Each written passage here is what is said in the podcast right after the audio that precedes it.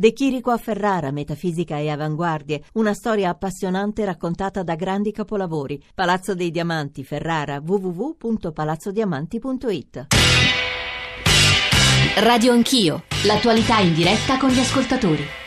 9.35 leggo un paio di messaggi, qualche sms, insomma la tutto l'assieme delle cose ci state scrivendo prima di dare la parola a Maurizio Landini che so che deve salutarci tra pochissimo. A proposito ci scrive Giordano su Facebook del tema della ridistribuzione della spesa pubblica sollevato dal professor Sdogati, volevo proporre due osservazioni. Gli stipendi dei dipendenti pubblici sono fermi dal 2009 con una legge peraltro dichiarata incostituzionale e di fatto rallentano anche la crescita degli stipendi privati perché hanno un effetto calmierante nel mercato e non danno disponibilità di spesa alle relative famiglie. Poi il fatto che secondo l'Ocse in Italia l'1 l'1% della popolazione ne detiene il 14,3% della ricchezza e il 40% detiene il 4,9% è un altro elemento che deve far riflettere. Il dato di Banca Italia di ieri, di ieri ci diceva 5% ha il 30% della ricchezza ed è un dato sostanzialmente costante negli ultimi vent'anni. Su Twitter molti ascoltatori ci ricordano sulla questione delle eh, pensioni eh, dossier del mondo, la rivista di qualche anno fa,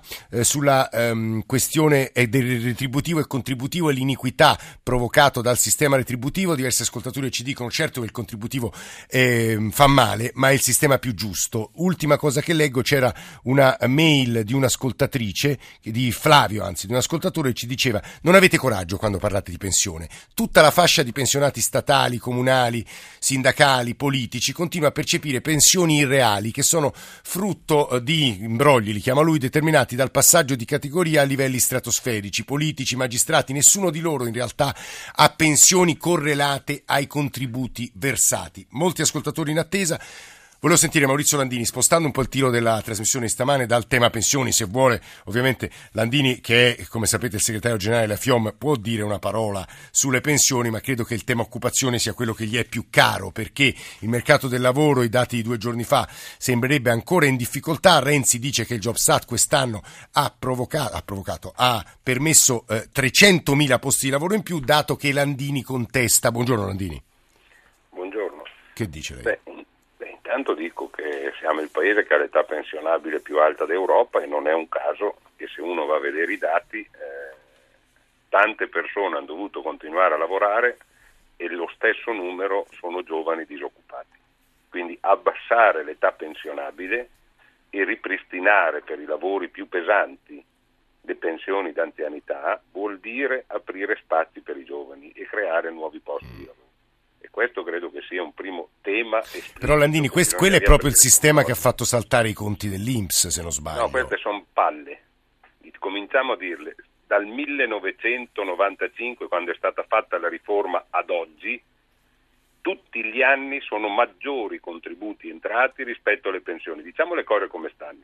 Se andiamo a vedere dentro all'Inps, andiamo a vedere quali sono le casse che ci rimettono e quelli che sono in attivo. Eh perché ci sono due fondi che sono in attivo, quello dei lavoratori dipendenti privati e quello dei lavoratori precari, cosiddetti atipici. Sì. Tutte le altre casse, a partire da quelli dei dirigenti d'impresa, del lavoro autonomo e via passando, sono casse che sono non attive. Allora bisognerebbe fare una valutazione precisa, non continuare a parlare in generale per tutti, perché non è vero che c'è una situazione di questo. Cioè lei ci sta dicendo che ci sono categorie che sono state diciamo, più aiutate dalla solidarietà comune e altre penalizzate, certo, giusto? Eh. Certo, eh. certo, ed alcuni fondi sono entrati, alcuni fondi che non erano nell'Inps, come quello ad esempio dei dirigenti di impresa, perché sento l'ascoltatore prima che se la prende sempre sindacalisti, politici, lavoratori dipendenti. Andiamo a vedere anche il fondo dei dirigenti di impresa che sono entrati nel fondo INP perché da soli non ce la facevano più a reggere e se uno va a vedere, io non sto dicendo che non hanno versato i contributi queste persone, sto dicendo che loro è uno dei fondi che ha le perdite più grandi che vengono ricaricate su tutti gli altri lavoratori. Allora la solidarietà deve essere affrontata anche in, in temi in modo diverso, quindi se si vuole il problema vero delle pensioni è andare verso una riforma vera non il taglio che è stato fatto. E insisto, non, è, non c'è in nessun paese al mondo un'età pensionabile alta come quella italiana con un sistema che progressivamente la porta più in alto. Beh, anche lì passiamo da un eccesso all'altro, credo, Landini, no? Beh, siamo alla follia, cioè quando l'aspettativa di vita, sa, c'è un punto molto preciso, l'aspettativa di vita non è uguale per tutti, dipende dal lavoro che si fa. Certo, ma- E quelli che fanno i lavori più pesanti vivono meno. Allora ripristinare a partire dai lavori più pesanti, che non è solo il siderurgico, Sì, la catena di dici. ma io pe- no, no, bisogna anche superare, perché gli usuranti è vent'anni che ne parlano, non è mai successo nulla. Io parlo proprio di lavoro pesante. Vuol dire chi lavora di notte, per me lavora di notte anche un infermiere, lavora di notte Certo. anche uno che guida i treni, o lavoro pesante anche uno che deve assistere bambini, che deve assistere persone. Quindi sul lavoro manifatturiero pesante bisogna introdurre il fatto che questi dopo 41 anni è più che sufficiente che abbiano diritto ad andare in pensione, non è un privilegio, è un riconoscimento. Perché se tu fai cose uguali quando il lavoro è diseguale, stai facendo un'ingiustizia.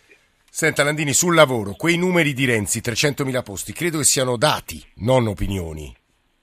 No, sono anche Un'altra dati, palla. sono- Ma sì, ma adesso eh, sinceramente eh, io ho visto i dati, andiamo a vedere i dati, cosa succede. Eh, siamo di fronte al fatto che il saldo occupazionale annuo non c'è. Perché mentre si dice che diminuiscono i disoccupati, di- aumentano anche quelli inattivi, cioè quelli che non cercano neanche lavoro. Non a caso siamo di fronte al fatto che si dice che aumenta la disoccupazione e cala l'occupazione generale. Capisce che le due cose assieme non ci stanno, no? E se uno va a vedere quali sono i rapporti di lavoro che davvero sono cresciuti, sono i contratti a termine, sono i voucher. Quelli sono i numeri che stanno aumentando, non altri numeri. E dall'altra parte siamo una sostituzione. Io mi farei anche un conto. Quanto è costato ogni posto di lavoro? Visto che si stanno dando sgravi alle imprese Sì, di sì, 8.000 sì. Eh, euro sì. e sono soldi nostri quelli, eh, perché qui non si fa, quando si danno gli sgravi alle imprese 8.000 euro sono soldi di chi paga le tasse, capisce? Quanto è costato costruire un posto di lavoro? A noi, non a chi lo fa, a noi. Quanto è costato? Ed è quello il modo migliore per farlo? O non sarebbe meglio quei soldi lì investirli per far ripartire gli investimenti? Perché il dato vero che non si sta muovendo è che lei, se lei va a vedere, le imprese per fortuna non tutte vanno male, ci sono anche quelle Certo. che stanno andando bene, che funzionano e che al limite fanno assunzioni. Perché? Perché hanno investito. Perché i soldi, anziché eh, investirli o redistribuirli o investirli in finanza o in altre cose, li hanno rimessi dentro l'impresa, hanno fatto ricerca, hanno fatto innovazione. Ma se noi guardiamo il dato generale, l'Italia è il paese che ha gli investimenti in ricerca e sviluppi più bassi d'Europa e il livello di investimento pubblico e privato si è abbassato drasticamente Guardi Landini, in Italia, la sua domanda altri paesi. su quanto è costato costruire posti di lavoro e sugli investimenti le gireremo tra pochissimo a Francesco Boccia, Presidente della Commissione Bilancio. Nel frattempo la ringraziamo molto per questa sua voce e presenza e la salutiamo e sentiamo le voci di Vittorio, Stefano e Arianna. Vittorio eh, che è un, credo un operatore sanitario eh, paramedico. Vittorio, buongiorno. Buongiorno, buongiorno, sono un eh, fisioterapista e praticamente in questo momento sono stato in disoccupazione, eh, costretto dalle vicissitudini perché eh, con la riforma Fornero eh, praticamente invece di, aument- di avere la possibilità di essere assunto nell'azienda dove lavoravo io in realtà sono stato mandato via perché avevo 43 anni e non ero economicamente forse eh, vantaggioso nell'assunzione. Oggi mi trovo in stato di disoccupazione anche perché ho avuto un sistema di eh, partita IVA al 55% Mm. con paghe orarie di 10 euro lorde, quindi capisce bene che praticamente ero io che pagavo per lavorare. La cosa che penso è che bisognerebbe incentivare le assunzioni eh, ponendo anche il discorso dei lavori autonomi o libero professionali, soprattutto Beh, in certi teoria però campi, Vittorio il Jobs Act a questo serve, eh? questo dovrebbe aver provocato. a trovare occupazione perché hanno favorito i giovani fino a qualche tempo fa e ora io che ho 44 anni non, riesco comunque ad avere aziende preferiscono assumermi, nonostante fisioterapista dal 1996.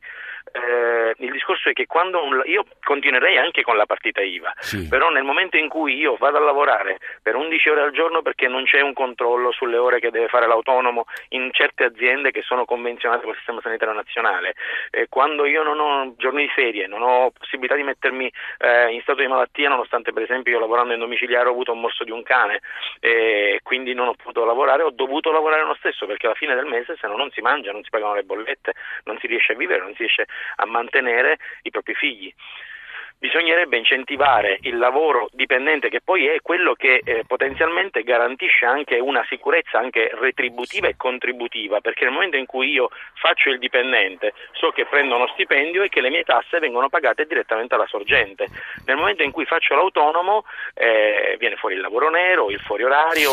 No, eh, lei, Vittorio, io allora, credo che nelle intenzioni del governo quell'obiettivo ci fosse, poi i risultati sono controversi, ma l'incentivazione del lavoro dipendente era proprio uno, uno, dei fini che si poneva il Jobs Act. Poi appena c'è Francesco Boccia, se lo riusciamo a raggiungere, magari lo chiederemo a lui, ci sta ascoltando peraltro Roberta Carlini, ma volevamo prima sentire la voce di Arianna da Modena, che credo sia uh, un medico. Arianna. Salve, salve buongiorno, eh, buongiorno a tutti. Ascolti, io ho anche ascoltato con, con, piacere la professoressa Fornero, che tra l'altro a me piace moltissimo perché secondo me è una persona molto, eh, molto tecnicamente valida. Poi è chiaro che quando si fanno delle riforme, eccetera, comunque qualcuno ci rimane dentro e qualcuno ci rimane fuori e questo è normale. Però, cioè, a un certo punto c'è stata una forbice troppo, troppo, ampia su queste cose. Io faccio il medico, faccio il medico in ospedale, lavoro a tempo pieno, sono in extramenia, quindi la mia libera professione la faccio fuori dall'orario di lavoro, ma questo sì. al contrario di come pensano molti significa che comunque io lavoro tre, almeno 36 ore la settimana dentro l'ospedale e poi lavoro in più eh, eh, fuori dall'ospedale pagandoci sopra le tasse e quant'altro.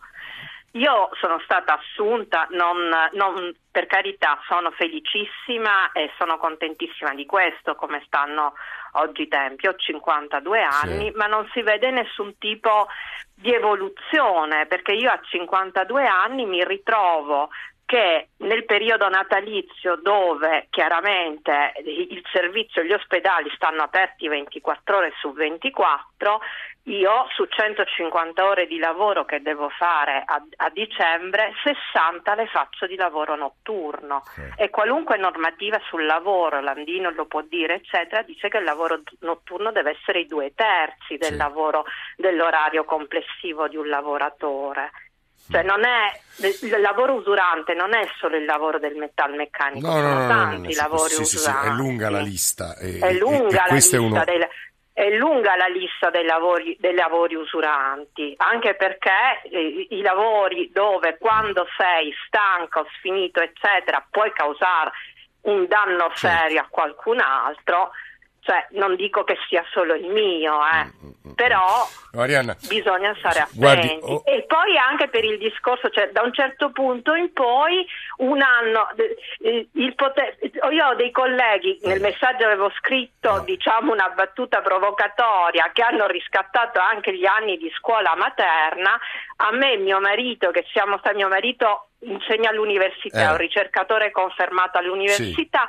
Sì. Mio marito non ha potuto riscattare neanche gli anni di servizio civile. Mm, mm, mm. Arianna, si, si fermi perché ha ascoltato le sue parole. Oltre a Roberta Carlini, che sentiremo tra poco, Francesco Boccia, che è il presidente della Commissione Bilancio, Partito Democratico, alle prese in questo momento con la legge di stabilità. Ci è arrivato adesso un WhatsApp eh, per il presidente Boccia. Che cosa crede si dovrà fare per dare un'occasione ai giovani evitare che emigrino all'estero, come stavo detto all'inizio della trasmissione, in particolare dal professor Sdogati, ho una figlia di 29 anni, laurea con lode, master, disoccupata nonostante abbia un curriculum di tutto rispetto, in realtà sono altre due oltre a questa considerazione. Boccia, la saluto anzitutto, buongiorno, benvenuto onorevole. Buongiorno. Eh, sono un paio le domande che le vorrei girare e che sono sostanzialmente parole di Maurizio Landini. Se sono aumentati i costi di lavoro e cont- viene contestato anche questo dato grazie al Jobs Act, quanto è costato costruire ciascun posto di lavoro? Perché quegli 8.000 euro di eh, facilitazioni eh, fiscali per le aziende le abbiamo pagate tutti noi italiani e potevano essere messe in investimenti pubblici, in investimenti in ricerca e sviluppo che sono i più bassi d'Europa. Eh, Francesco Boccia. No, lei sa che io l'anno scorso ho criticato quella decisione, eh, benché continui a pensare che sia stato fondamentale dare quella decontribuzione sul lavoro semplicemente perché quelle erano risorse del Sud finalizzate ad investimenti pubblici per il Mezzogiorno. Eh, Del Rio decise di destinarle sul lavoro perché non, le regioni del Mezzogiorno non le avrebbero spese in tempo. È stata una scelta politica comprensibile, non giustificabile perché non sono giustificabili i ritardi con cui si fanno gli investimenti pubblici. I ragazzi hanno bisogno soprattutto di servizi, vanno all'estero perché le università funzionano meglio, vanno all'estero perché hanno servizi sulle politiche attive del lavoro che è difficile ottenere in Italia. Io ero uno di quei ragazzi vent'anni fa e dal Regno Unito ho avuto l'income support appena sono arrivato, oltre ad alcune opportunità. E, ed è l'impegno vero che noi abbiamo il dovere di, di mettere in tutte le politiche redistributive di questo momento storico. E gli investimenti pubblici viaggiano intorno al 2% del PIL, dobbiamo arrivare al 3,5%. Se facciamo questo, se le nostre università diventano moderne, globali, in grado di attrarre anche studenti stranieri, perché è uno dei nostri problemi non solo i nostri vanno via, ma non arrivano nemmeno gli stranieri. Scusi Boccia, noi abbiamo provato a porre agli ascoltatori una questione immensa, insomma c'è più o meno lavoro a vostro avviso nell'ultimo anno e mezzo, il campione insomma, di risposte che abbiamo ricevuto ci dice, almeno nella loro percezione e impressione, no, i dati sono controversi. Eh, Boccia, a suo avviso che è successo in questo anno e mezzo? Sono cresciuti o no i posti di lavoro? No, i posti di lavoro sono cresciuti, eh, io anche su questo insomma, chiedo a Landini chi non condivide le politiche del governo di essere almeno oggettivi sui dati, insomma, almeno Pitagora cerchiamo di non sconfessarlo in questo momento storico in cui si sconfessa chiunque. I posti di lavoro sono cresciuti, ma non è abbastanza, nel senso che sono anche aumentati quelli che eh. cercano il lavoro, eh, quelli che hanno deciso di cercarlo e prima non lo cercavano più. Eh, il... Io per la verità questo stress anche continuo del governo di dover dimostrare sì, che il paese va meglio non lo capisco, la, la, la, stessa cosa, insomma ho consigliato al Ministro dell'Economia, al Presidente del Consiglio, di anche questa corsa sul PIL. Il PIL quest'anno si attesterà sullo 0,8, sì. io l'avevo detto già a luglio, ma non perché diciamo, sia più bravo degli altri a leggere i numeri, semplicemente perché era già stato un successo per la prima volta in 15 anni, con l'eccezione del compianto Padova-Schioppa, era stato già un successo rispettare le previsioni della stabilità. Da 0,6 si era passati a 0,8, poi non so perché in estate questo stress sui numeri, questa voglia di dimostrare sì, sempre che le cose vanno, vanno bene, 091, la stessa cosa sui dati sull'occupazione. sull'occupazione. Ogni mese commentare l'Istat non ha senso, si mm. commenta a fine anno, il percorso è quello giusto. Io auspico, ed è quello che accadrà in questa legge di stabilità, in questo scorcio di confronto qui alla Camera, che la decontribuzione sul lavoro eh, persista piena per il mezzogiorno fino al 2020 e faccia crescere i posti di lavoro e per, diciamo. e per, certo eh, c'è bisogno che le imprese risparmino quel 30% e che i lavoratori Boccia. abbiano le certezze. Boccia è il Presidente della Commissione Bilancio della Camera. Anello di Whatsapp e chiudiamo con Roberta Carlini. Quando sento parlare di investimenti pubblici metto mano alla pistola. Piuttosto il pubblico dovrebbe rinunciare alle imposte, quindi, ma anche alle imposte sulle persone fisiche. Le società si trasferiscono all'estero per l'imposta sugli alti dirigenti, che è proibitiva in Italia. Guardiamo alla Spagna cosa ha fatto per esempio. Bisogna ri- rinunciare a raccogliere imposte in modo mirato e fare in modo che il settore privato generi ricchezza. Lasciamo perdere gli investimenti pubblici per cortesia. Io ho cominciato a lavorare il primo luglio del 1975, sicché ho già più di 40 anni di lavoro, dei quali 34 passati alla guida di un tir, ma vogliono farci morire prima di arrivare alla pensione? Io ammiro quello che ha fatto la Fornero, ha avuto il coraggio di farlo ha sbagliato solamente a non ridurre tutte le pensioni d'oro di tutti questi magnacci che abbiamo in Italia. Con una pensione da 80.000 euro possono vivere benissimo 70 persone, non una sola persona, un solo magnaccio. Magnaccia. Eh, Roberta Carlini, buongiorno. Buongiorno. Come siamo cambiati gli italiani la crisi? È un saggio, nelle parole di lei stessa, che non parla né di crisi, eh, un saggio non sulla crisi o sull'economia, è un saggio sulle conseguenze sociali della crisi. Roberta Carlini è condirettrice di pagina 99, eh, giornale, se, rivista settimanale eh, cartacea e ha anche un sito internet e, e giornalista economica. Carlini, perché sono quelle forse che hanno colpito di più gli italiani, come è cambiata la famiglia, come è cambiata l'istruzione, come è cambiata o non è cambiata la diseguaglianza italiana, Carlini. Sì, io direi che anche dalle voci che abbiamo sentito finora ehm, si, si, capisce quanto anche ci sia una eh, pesantezza eh, dell'eredità di questi anni. Quello che ho cercato di fare è di mh, dire che eh, non, non, possiamo parlare di crisi, non nel senso che la crisi non c'è, eh, ma che è stato un periodo molto lungo, troppo lungo per assimilarla a crisi del passato e, e ipotizzato, ho ipotizzato invece che siamo passati da uno stato all'altro, cioè che è cambiata la nostra vita. E, mh, le, anche le voci che abbiamo appena sì. sentito eh, lo, lo, confermano. In che senso è cambiata? E, mh, siamo pieni di cicatrici che hanno colpito soprattutto alcune fasce eh, sociali, soprattutto alcune categorie e, e, stiamo un po' a litigarci su chi è stato colpito di più e chi di meno, anche ehm, spesso la indignazione verso i privilegi, molto spesso giusta, molto spesso è un'indignazione solo rispetto al proprio vicino che è stato colpito un po' meno, meno. di e, ehm, ma soprattutto mh, ci sono dei cambiamenti poi strutturali. Eh, io comincio il libro da una indagine in una eh, in una sala parto, in, uno, in un reparto sì. di maternità di un ospedale eh, di Napoli peraltro, sì. cioè il posto che prima era il serbatoio delle nascite certo. d'Italia. Naturalmente non è solo economica la causa della riduzione delle nascite, però viene fuori da questa inchiesta che è eh, negli ultimi anni fortemente economica ed è eh, un rinvio di, di, maternità e di paternità che una generazione intera sta facendo e, e che è molto pericoloso Beh, io ma, sono sobbalzato quando ho letto quel dato, eh, Carlini, quel dato nascono in Italia nel 2014 sono nati più bambini da donne over 40 che da donne under 25, è un cambio antropologico.